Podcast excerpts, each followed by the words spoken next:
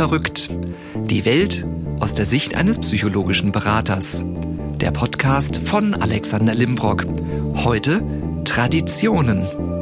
Hallo und willkommen. Schön, dass Sie eingeschaltet haben. Traditionen.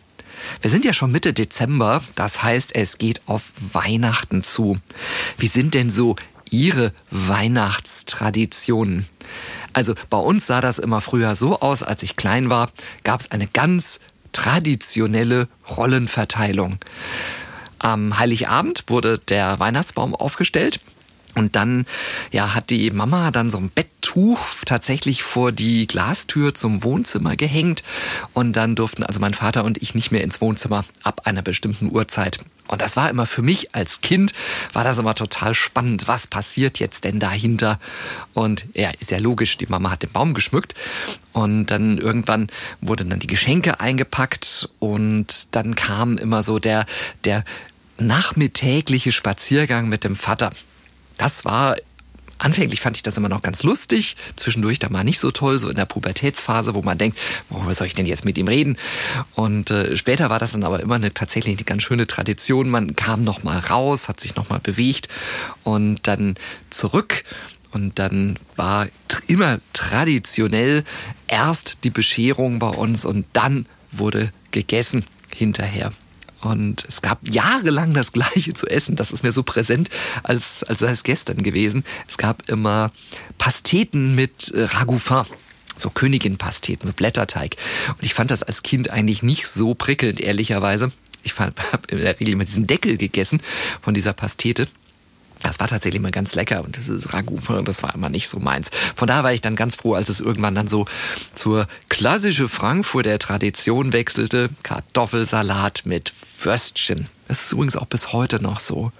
Also diese Traditionen, die kennen Sie auch. Wie ist das denn bei Ihnen so? Was machen Sie denn an Heiligabend oder am ersten oder am zweiten Weihnachtstag? Gibt es da auch Traditionen? Es war bei uns so, ich bin zwar getauft und auch konfirmiert, ähm, aber nicht, wirklich christlich aufgewachsen. Meine Eltern waren zwar beide in der Kirche, haben aber gesagt, hm, nee, wir sind da nicht wirklich so, dass man im Endeffekt sagen könnte, dass das Kind unbedingt eine hochchristliche Erziehung genießt. Und erst später war das dann bei mir so, dass ich wirklich angefangen habe, auch mal in den Gottesdienst dann zu gehen und fand ja eigentlich immer so Christmette, 23 Uhr. Das war eigentlich immer am spannendsten, weil hatte sich die Kirche schon relativ geleert und da war der Gottesdienst auch mal ein bisschen, naja, ich will jetzt nicht sagen moderner, aber ein bisschen frecher vielleicht. Also ein bisschen aufgelockerter. Es war dann auch ein Jahr lang tatsächlich bei uns so eine Tradition. Welchen Sinn haben denn Traditionen eigentlich? Woher kommt das Wort Tradition überhaupt? Also natürlich, wie so häufig, aus dem Latein. Aus dem Latein, da gibt es das Wort Traditio und das steht für Übergabe oder Überlieferung von was auch immer. Also es können verschiedene Dinge sein, die überliefert oder einfach weitergegeben werden. Kennen Sie bestimmt solche Redewendungen wie bäuerliche Traditionen oder traditionell zubereitet? Steht manchmal auf Lebensmitteln drauf, wo ich denke, was ist denn traditionell zubereitet? War da auch nur erhitzt. Also was auch immer so hausgemacht. Ja, genau. Traditionen. Traditionen sind wichtig weil Traditionen geben uns Sicherheit und auch Stabilität. Und jetzt fragen Sie sich wahrscheinlich, wieso denn das? Das ist ganz einfach. Traditionen, solche Traditionen wie an Heiligabend gibt es das und das zu essen und das ist der Ablauf, heißt, es ist für uns vorhersehbar. Und wir leben ja in einer Welt, die ich ja gelegentlich hier im Podcast als total verrückt bezeichne. Und diese Welt ist an vielen Dingen nicht mehr so vorhersehbar, wie das mal war. Da gibt's dann den Crash bei den Aktien. Da gibt es ein Virus, was auf einmal die Welt lahmlegt. Da werden wir zu Maskenträgern. Da gibt es Erlebnisse, die eben nicht mehr vorhersehbar sind. Und solche Traditionen, die sind vorhersehbar. Und die geben uns genau diese Sicherheit und diese Stabilität, nach der wir Menschen uns auch sehnen und die wir auch definitiv brauchen von unserer psychologischen Seite her. Traditionen geben obendrein auch noch ein Zusammengehörigkeitsgefühl und sie schaffen natürlich auch eine Identität. Identität wie zum Beispiel Weihnachten. Ja, man geht traditionell irgendwann mal zum Weihnachtsmarkt, man isst traditionell ein bestimmtes Essen oder ein bestimmtes Gericht und man trinkt traditionell einen Glühwein. Und ich weiß noch, das war irgendwie vor vielen Jahren, als hier auf dem Frankfurter Weihnachtsmarkt das erste Mal Feuerzangenbowle aufkam. Oh, man trinkt doch, doch Glühwein. Also, ja, oder erinnert sich noch, als der weiße Glühwein aufkam?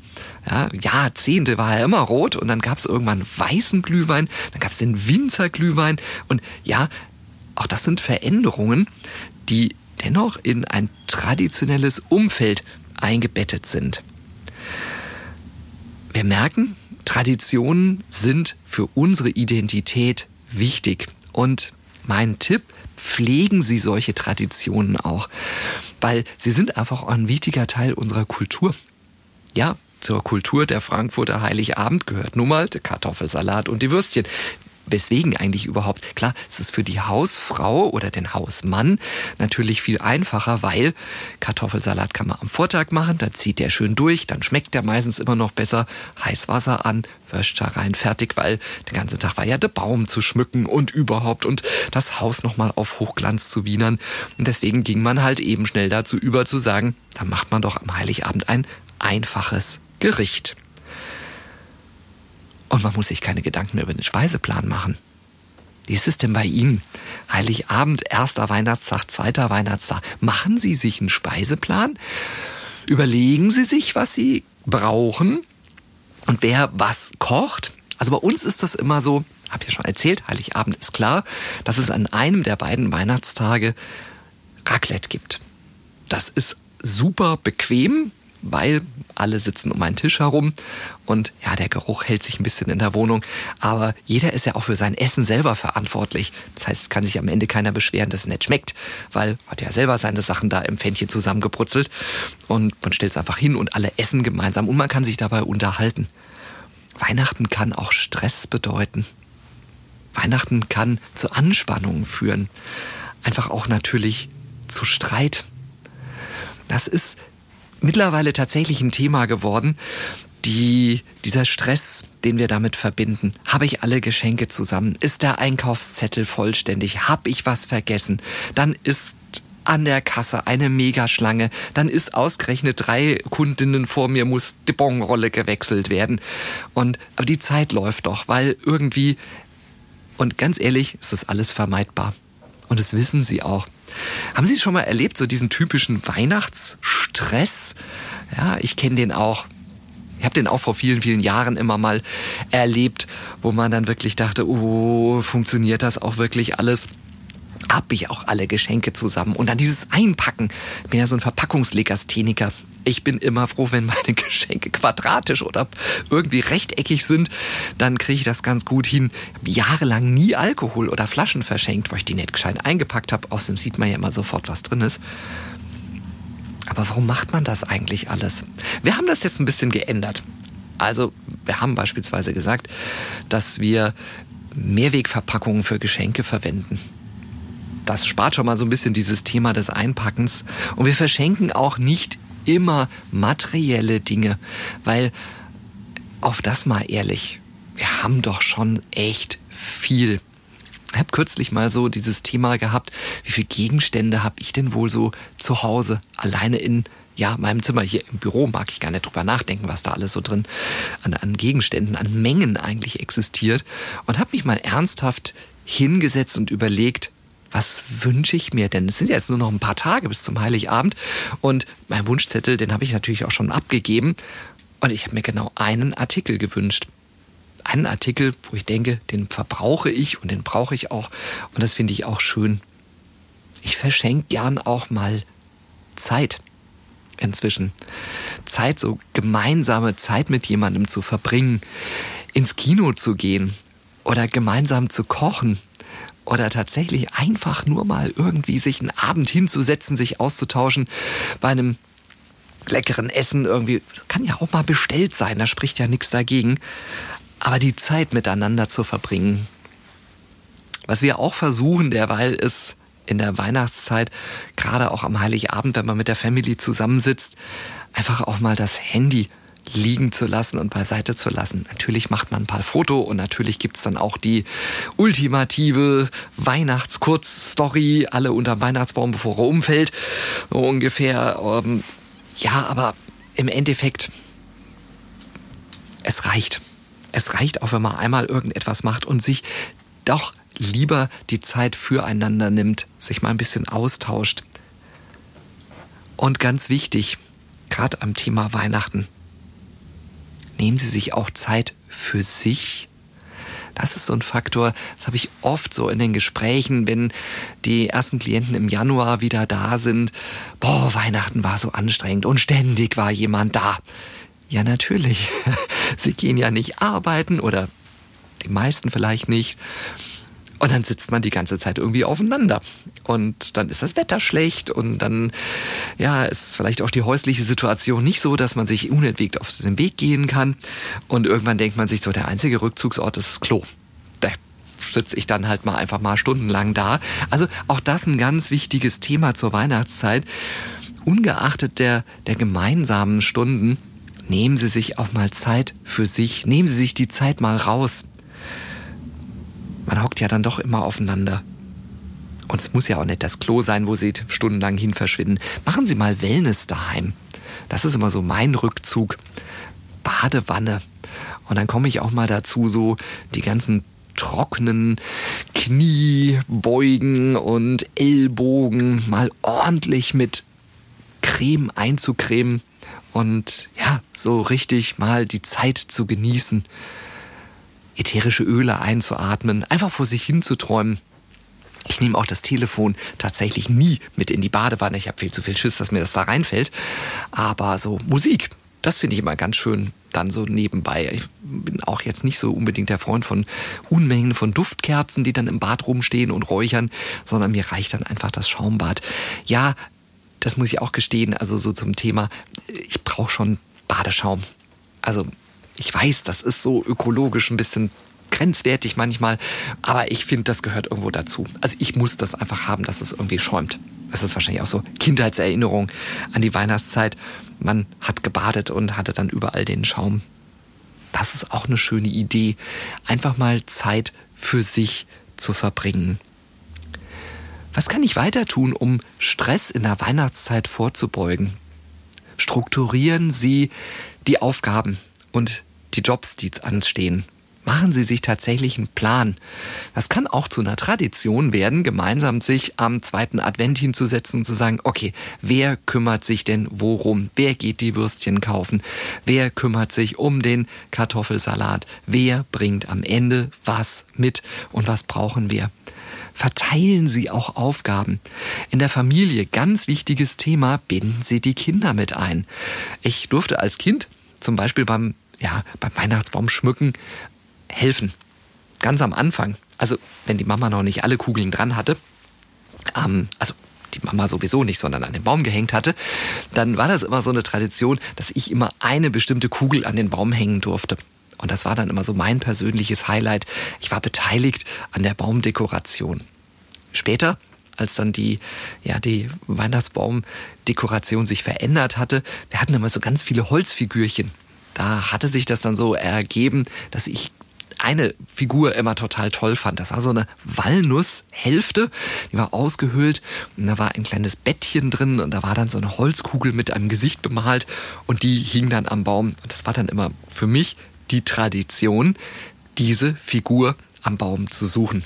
Und meine Mama hat sich da immer einen Spaß draus gemacht, die dann jedes Jahr woanders in den Baum zu hängen, dass das Kind auch immer ordentlich suchen musste. Da war ich immer schon mal fünf Minuten beschäftigt. Und nicht sofort mit Geschenke auspacken und loslegen. Das ist tatsächlich so bis heute. Diese Figuren, die sind nach dem Tod meiner Mutter in meinen Besitz übergegangen. Und diese Figuren, insbesondere diese eine, hänge ich, also ungeachtet der Dekoration, weil bei uns zu Hause ist das Weihnachtsthema klar getrennt. Mein Job ist es, den Baum aufzustellen und zu gucken, dass das Ding vernünftig gerade ist. Und danach habe ich mit diesem Baum nichts mehr zu tun, sondern Dekoration ist in diesem Fall die Sache meines Mannes. Aber diese Figur, die hänge ich immer noch irgendwo an diesem Baum. Und das ist auch eine Tradition, die mir Stabilität gibt, die mir auch ein Stück weit Sicherheit gibt. Und ja, für mich war das erste Weihnachten ohne meine Mutter in dem Jahr, als sie gestorben ist, echt hart, muss ich wirklich sagen, weil das war so traditionell Familie feiert zusammen. Und dann war da auf einmal so ein Stuhl leer. Und das fand ich echt grenzwertig. Und ja, da ist bei mir auch die eine oder andere Träne geflossen an Heiligabend. Aber diese Figur, die steht für mich immer noch symbolisch für dieses traditionelle Weihnachten gemeinsam mit auch meiner Familie. Und das gibt mir heute eben auch diese Stabilität, durch diese Tradition, diese Figur dort einfach anzuhängen und sie dann irgendwann abzuhängen. Und auch das ist eine Tradition. Irgendwann am dritten Advent fange ich an, diese Figur zu suchen im Keller, wo ich denke, wo habe ich die denn wieder hingetan? Müsste ich mir auch mal einen Plan machen, dass ich die einfach mal immer an derselben Stelle hinlege. Also, Weihnachten ist ein ganz traditionelles Fest und diese Tradition, ich persönlich finde sie schön. Ich mag das auch so mit dem Lichterglanz und mit den Kerzen und wenn dann draußen so überall Balkonbrüstungen beleuchtet sind, machen wir also auch jetzt nicht so mega viel, aber zumindest so ein bisschen Licht. Erleben Sie dieses Jahr mal Ihre Traditionen genau aus diesem Blickwinkel. Wie lange machen wir das schon? Welche Rituale oder Routinen haben wir denn an Weihnachten? Und nehmen Sie die bewusst wahr. Das nimmt auch gleich so ein bisschen Stress vom Weihnachtsfest weg. Entspannen Sie sich. Gehen Sie locker durch diese Tage. Versuchen Sie, Konflikte auch nicht unbedingt hochkochen zu lassen. Gibt ja auch immer so diese Themen. An Weihnachten streiten sich ja auch immer gerne mal Familien. Wenn es dazu kommt, sagen Sie einfach, stopp, das Thema wird vertagt. Das machen wir ein anderes Mal. Schreiben Sie es auf, irgendein Klebeetikett, pinnen Sie es an den Kühlschrank und sagen, Diskussion wegen Essen, erster Weihnachtstag, verschoben auf 3. Januar. Durch das Aufschreiben ist der Konflikt präsent, er geht nicht verloren, niemand muss Angst haben, dass man nicht mehr drüber spricht und man hat einen Termin, an dem man es dann später auch bespricht. Weil das ist oft ein Thema, gerade in so einer Zeit, wo man dann zusammenhängt und wahrscheinlich in diesem Jahr ganz besonders, denn ich glaube, es wird wieder ein sehr spezielles Weihnachtsfest werden mit doch dem einen oder anderen drumherum, was wir so bis vor zwei Jahren nicht kannten. Achten Sie da auf sich achten Sie darauf, dass es nicht in Stress ausartet. Ja, und wir, der, der Daniel, der hier rechts neben mir sitzt und ich, wir wünschen Ihnen natürlich ganz, ganz tolle, schöne, frohe Weihnachtstage. Und ja, wir haben noch eine Folge in petto, die pünktlich zum 31.12. hier erscheinen wird. Lassen Sie sich überraschen. Wir haben da ein Thema, was sehr, sehr gut zum Jahreswechsel passt. Von daher eine gute und schöne Weihnachtszeit für Sie und bis zum nächsten Mal. Danke Ihnen fürs Zuhören. Ihr Alexander Limbrock.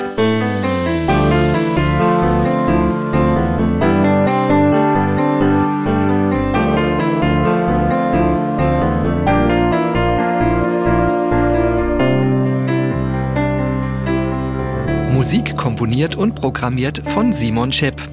Aufnahme und Ton Daniel Cohn.